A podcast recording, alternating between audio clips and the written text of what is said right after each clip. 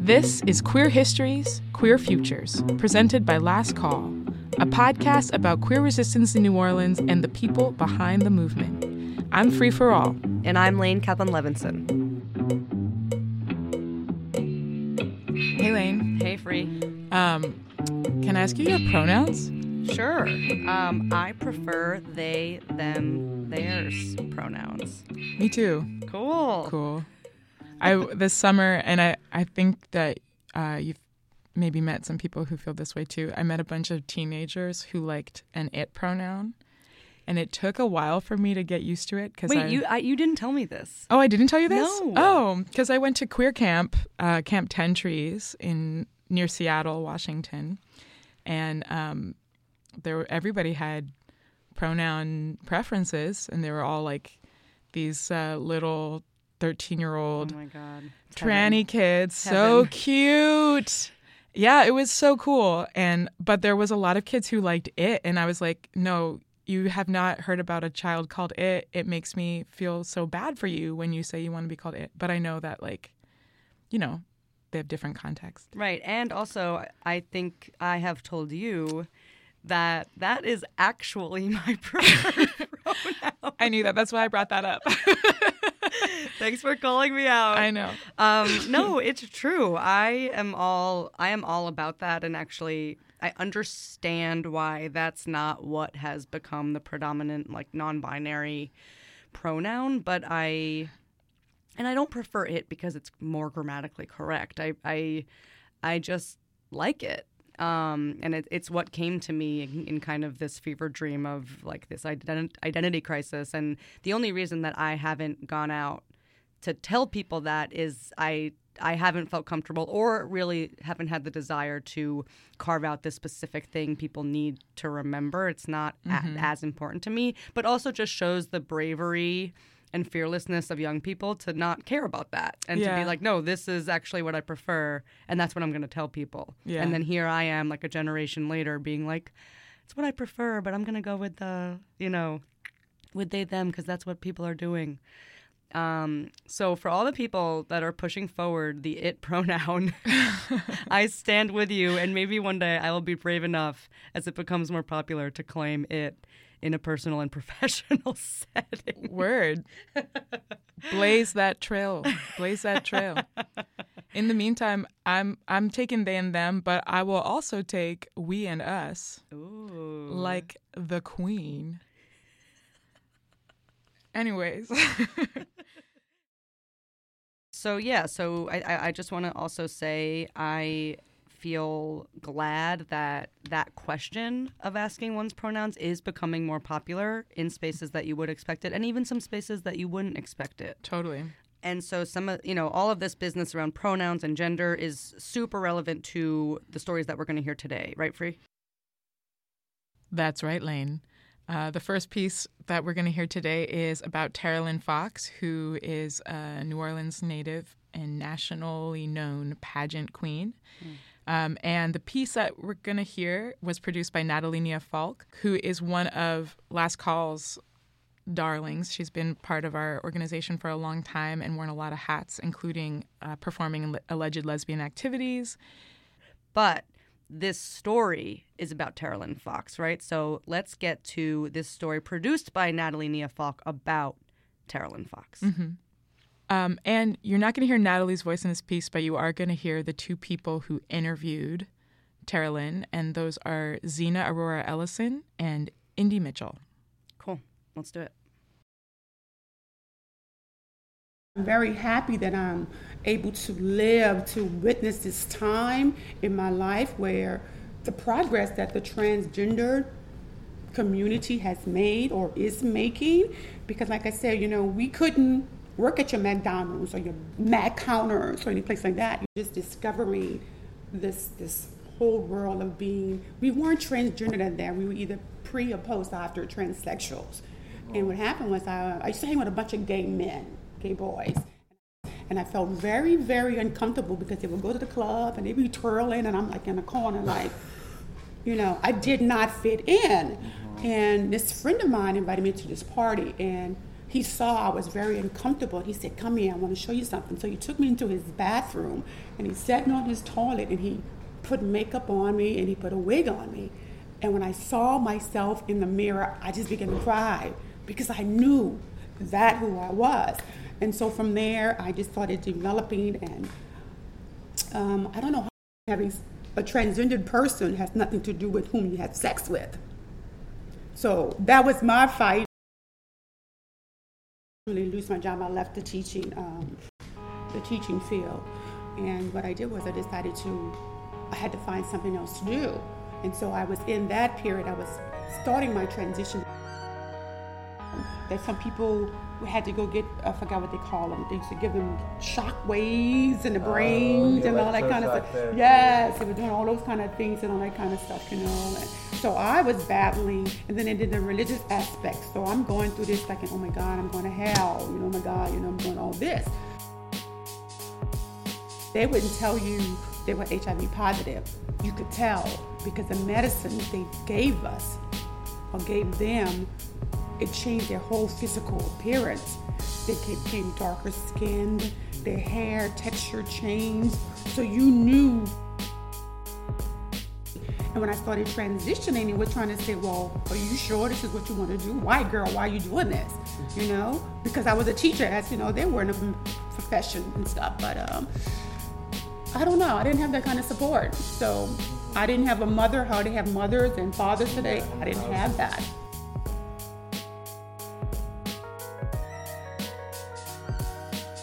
And I was introduced into this field of prostitution because once you lost your job, there was no way that, you know, a transgender person at that time could work in mainstream, you know, America. We basically worked the streets, we worked the bars, or we worked in someone's hair salon. I didn't know how to do hair, but I knew how to work the streets. So. How long were you working? How long did you work? About 3 years, because I got arrested in 85, so I taught from 81, 82, 83. So about 83 to 85, that's when I worked the streets. Yeah. And how old were you then? Oh God, do the math. do the math. So, I don't know. What year were you born? 58. The role of cops, what was your relationship like with the police? Oh my God, they were notorious. There was this one cop, Cigar Joe. Cigar Joe would arrest the girls on Bourbon Street. He would handcuff them on Bourbon Street, snatch up their wigs, put their wigs on a mule, like the carriages that'd be on Bourbon Street that'd be parked. He would take their wig and put your wig on top of this mule's head and let tourists take pictures of you. Yeah, they were horrible. They were absolutely horrible. I got arrested for, I was coming out of a bar and I had on these open toe shoes and I stomped my toe and my toe was bleeding. So I stopped, you know, to look at my toe. The police arrested me for obstructing the sidewalk. No, you may have that documentation stating that you are female. If you go to jail, you're going to put in male population. Yeah. I don't understand that. Just no matter how hard you fight and pay all this money to get that gender marker change, it's still not going to respect you as being the woman that you say you are. Education needs to be done with the police department to how to handle these types of situations as they occur, you know. Well, ma'am, how would you like to be addressed? How would you like to be addressed? Instead of, you know, just assuming you want to call me a dude. No, you know, and if you see me done up, and just because my identification says male, but who looks at that? Who looks at that gender marker on your identity? They're looking at your picture, your birthday. So why don't you address me as I present myself as? And they have an issue with that. And I'm sorry. And the police department is just, I don't know, the girl. We've always been afraid of them. Always. Yeah,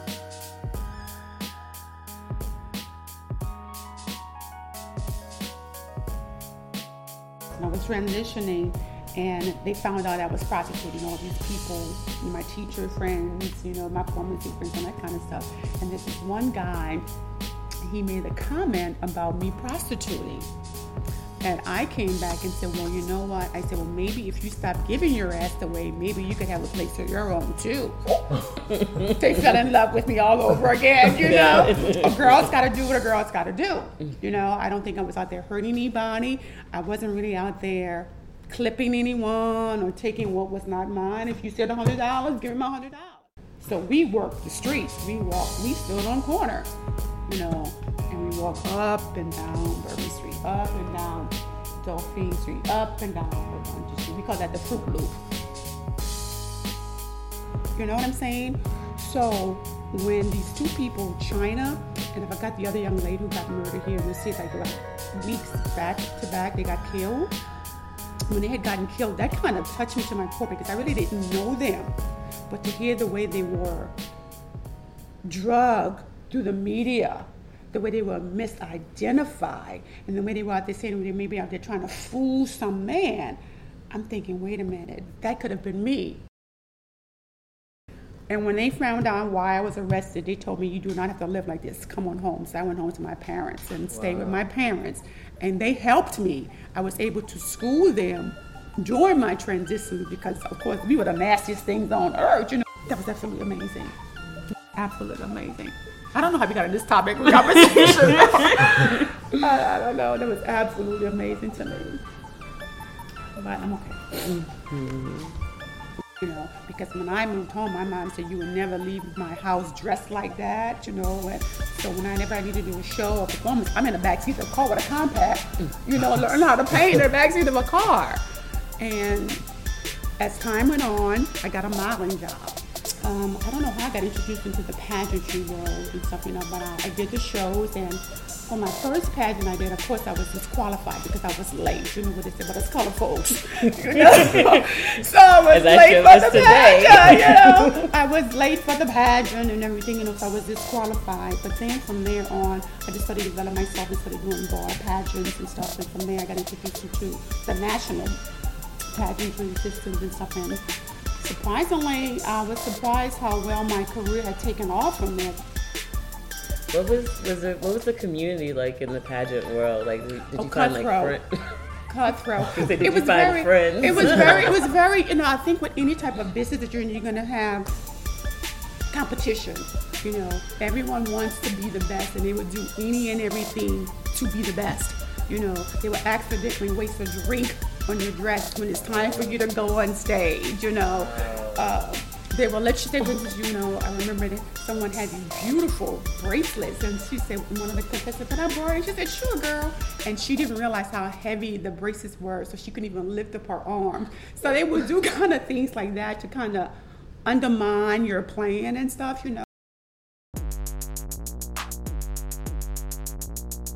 That developed later on when I got into the national level, because within the city of New Orleans, there weren't that many girls that I was familiar with.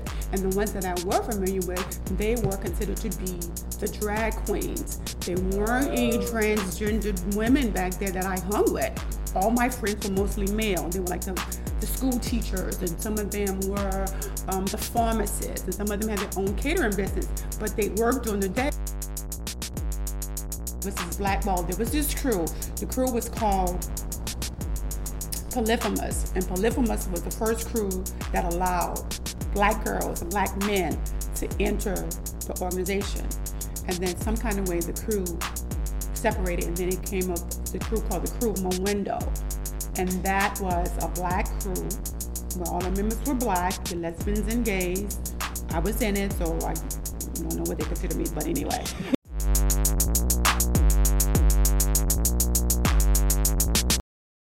Girl, they didn't recognize our beauty, at that time. So, you know what? Let's start a system that's going to recognize and celebrate our blackness. So I can understand that.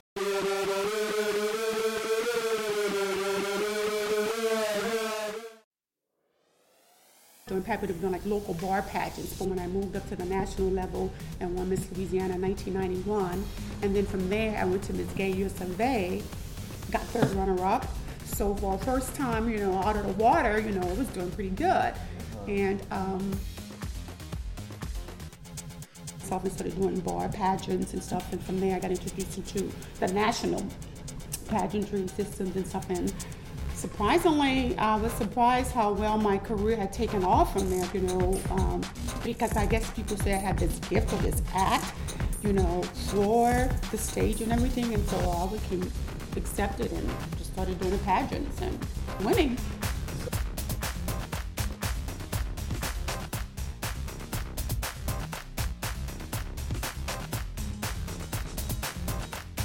I think the Human Rights Campaign, they had a convention here one year, and I didn't go to them. I was invited, and I said I'm not going because at that time it was just LG, you know. So I said, well, what about girls like me? I did not fit into that, and they told me after we get our rights, then we can add you in. Wow. One time I was even part of the mayor advisory committee when I lived in Orleans Parish. Mm. I think it was on the Morial administration. They were trying at that time, but it's like it was like a fight. What was that experience like? It was like, a fight. It was a fight because they had other issues they thought were more important, you know, and they probably were, you know, at that time because it wasn't in the forefront of them to try to get these issues done and, you know, the assistance that's needed. You know, gosh, when were you doing that? Oh God, when I was with Ed.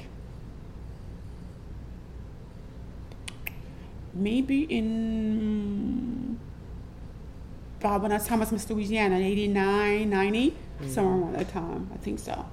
Mm-hmm. And did they like ask you to be on this thing because of the pageant mm-hmm. stuff? Mm-hmm. Nice. Mm-hmm.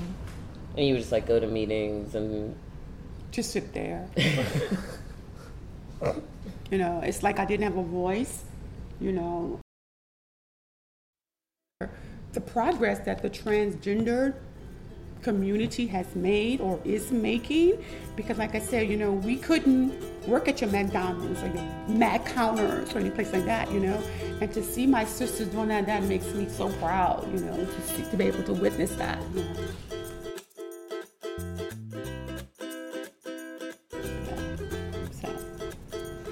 But no, I don't think there was a resistance or anything because like, what was there to resist? Because we weren't strong enough as a force to stand up against anyone, you know, against the police brutality back then, you know.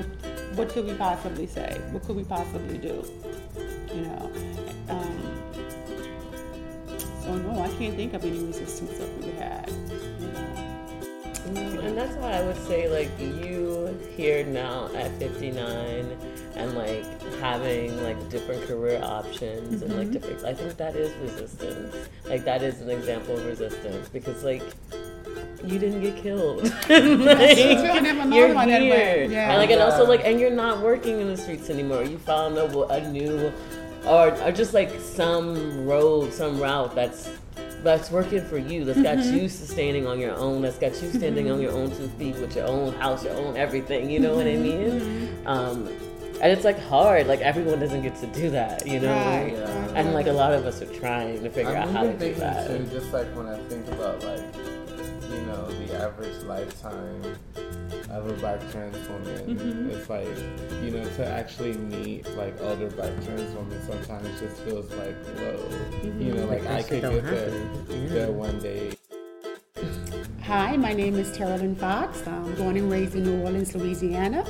I attended John James Audubon Elementary School, and from there, of course, I attended high school, received my high school diploma, went to the University of New Orleans where I received a degree in speech education. I taught school for 2 years, which were the worst 2 years of my life. Won this pageant called Miss Essence Classic, and then from there, I went to Miss Continental where I won Miss Continental Elite. What else can I say about myself? What else do you want to know?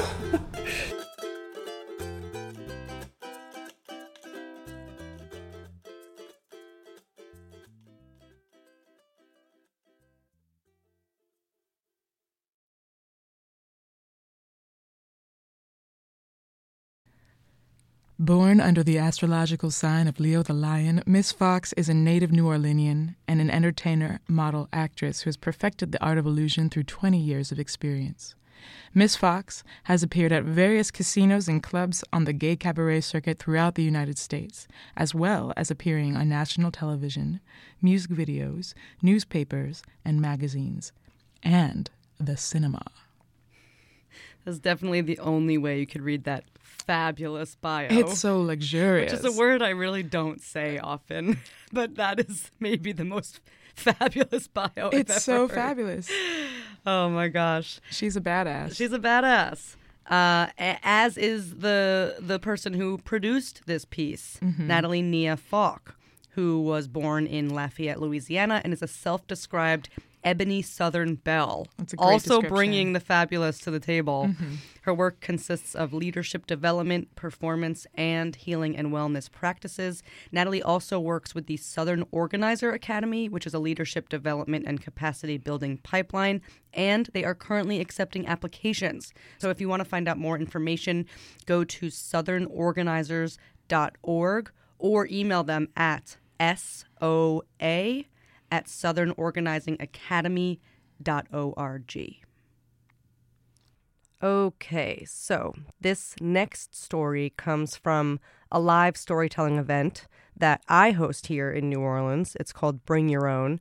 And the way BYO works is that each time we hold an event, we partner with a community organization and we plan an evening of stories based on the work and mission of that group. So BYO and Last Call have actually teamed up before. Maybe if you're listening, you were actually there. We had this awesome event in May of 2017 where folks told stories on the theme Sugar in Your Tank. It was really great. Free told a story. I co-hosted. Natalie Nia Falk co-hosted with me and told a story. Kind of full circle there. But you can hear some of those stories if you go over to the BYO website at bringyourownstories.com. But anyway, this story that you are about to hear didn't come from that event. It came from a different Bring Your Own with a different collaboration with my dear friend and colleague Eve Abrams, who is another radio maestro in New Orleans.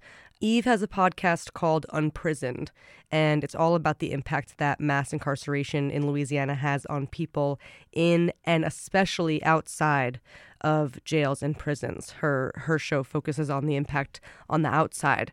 And so through her reporting, Eve has met a ton of people that have friends and family and loved ones who are locked up. So out of that, we decided to do a Bring Your Own storytelling event that highlighted the stories of young people, mostly high school and college students, who could share stories on the theme that we called Heard, Why the Young Feel Old. So young people told stories about how even though they're young in age, they often feel old due to really challenging life experiences. This story was not only one of my favorites of the evening and one that I still listen to and one that I share with people, it was also the winning story of the evening, which means everyone loved it. It's told by a girl named Jewel Williams, who, when she told the story at the time, was a sophomore in high school and is now, as we were just texting earlier, ferociously studying for midterms in college. So go, Jewel, you're going to do great. I don't want to give too much away, but here is Jewel explaining how none other than Sir William Shakespeare helped her come out to her parents. This is a story about my current girlfriend, William Shakespeare, and me telling my parents. Me and my friend Timberly, we were great friends ever since she started high school. She was the openly gay freshman, and I was the secret pansexual sophomore. And we hung out a lot together. She was the one person that knew about my little secret. It was this particular day while we were outside. We were in the park. My mom came to get me, and she went, "Jewel, as soon as you get home, call me immediately." I was kind of scared because she tells me everything to my face. Even small little things, she'll be like, "You have to wait till tomorrow and I'm gonna tell you tomorrow." I'm like, so as soon as I get home, my mom drops me off and she's like, "I'm going back to work." And I'm like, who cares? Don't care. I'm going in my room. So I run into my room and I'm pacing the room, scared. It rings 3 times. And then she picks up. I jump on her bed and she's like, hello. And I'm like, what's up? She's like, how are you? And I'm like, I'm great. She's like, good. Did you eat? I'm like, what? I'm like, why are you stalling? Just tell me. She's like, okay. So she's stuttering and everything. She's like, you're a very great friend, and you're so lovely. You're a lovely girl, and I just was wondering if you would like to be my girlfriend. So I'm just sitting there in bed. I didn't want to seem way too eager, so I gave it a little second. So I just was sitting there on the phone just smiling like, oh my gosh. Like she asked me out just now. I'm so flattered. And then she goes, Jewel, are you there? I'm like, yeah. She was like, what do you say? I'm like, sure, I would love to. So 10 seconds pass by, we celebrate together, and she drops the parent bomb on me. She goes, Jewel, I really like your parents, and your parents really like me. I think it'll be respectful if we tell your parents. I said, oh, I'll think about it. This was my plan. My plan was to continue to go, I'ma think about it, every single time she asked about it, because I didn't want to tell her no. So I was going to continue to go, hey, Jewel, did you think about it yet? Oh, I didn't make a decision yet. I'm sorry. And I was going to, until she forgot. That's what was my plan. So the next day in English class, it was a simple little book report. Read a book, do a project on it. Simple. I picked a book about William Shakespeare because of my love for William Shakespeare. I got to the section where William Shakespeare falls in love with this person named Henry. I'm sitting to myself, I'm rereading the page, and I'm like, I know girls ain't named Henry back in the day. It can't be. So it dawned on me that William Shakespeare was bisexual. I was like, ugh. So I'm feeling excited, sitting in my chair, bouncing around, not even reading anymore like the rest of the class. I'm just happy I got a connection to William Shakespeare. Yay. Then I'm like, well, if I still love William Shakespeare and so many other people love William Shakespeare, why can't my parents still love me if I tell them about myself? So that particular day, I said, Tim, I'm going to tell him as soon as I get home. So my mom gets home at about 8:30 from work. She takes about 20-30 minutes to take a shower, get in bed. They leave the door open until 9:30. When 9:30 hits, they close the door, and that means we're sleeping, you should be too, don't come in here, don't even knock unless it's an emergency. And if you actually knock and it's not an emergency, you're gonna get it. I walk in there. I sit on the edge of the bed, and I said, Mom and Dan, I gotta tell you something. They pause their TV, and they go, what's up? Tim asked me out, and I said yes, and I just wanted to tell you guys. I was ready to get up and leave, but I was like, I could not describe the face that they had. Their jaw dropped, their eyes. When did this happen? My mom asked. I'm like, a few days ago, the speech started. We don't agree with this. We don't agree with that. You know we don't like this. Didn't I tell you that you're not supposed to let her change the way you feel? I'm just sitting there like, oh, yes, I understand, blah, blah, blah. I'm on the verge of tears. I'm about to cry. I'm like, because I want them to feel bad for me, first of all. And second of all, I'm like, I want them to be like, oh, our daughter's sad, so we're going to change our opinions. That didn't happen, of course. And so they continued to go on and on and on about Tim and me, and then Tim, and then me. Then 9:30 hit. Told you about 9:30. Time to go to sleep. They say, all right, Joy, it's time to go to sleep.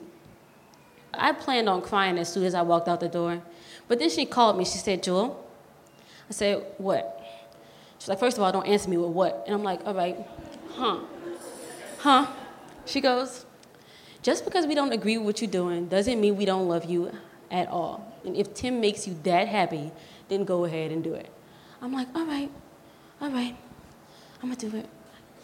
Honestly, walking out of that room, I didn't feel older, but I definitely felt a lot more mature walking out of that room, being able to accept their opinions that weren't the same as mine, but being able to still love them as much, even though they had different opinions than me.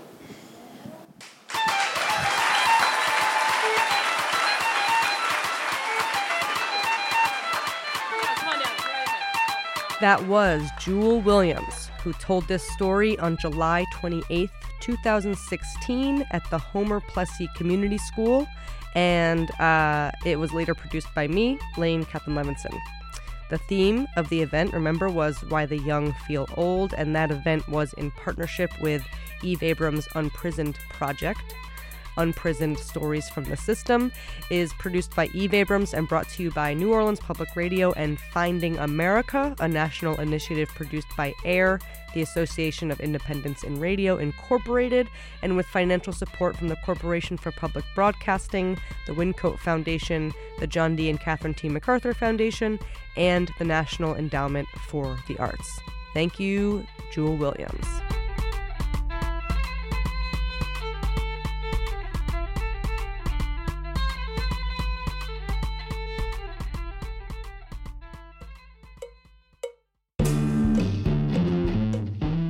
This project was created in partnership with the New Orleans LGBT Center and Alternate Roots through an Alternate Roots Partners in Action grant and through a network of Ensemble Theater's Net 10 Exchange grant. Additional funding from the New Orleans Jazz and Heritage Foundation. Last Call is fiscally sponsored by the National Performance Network. Love you, Free.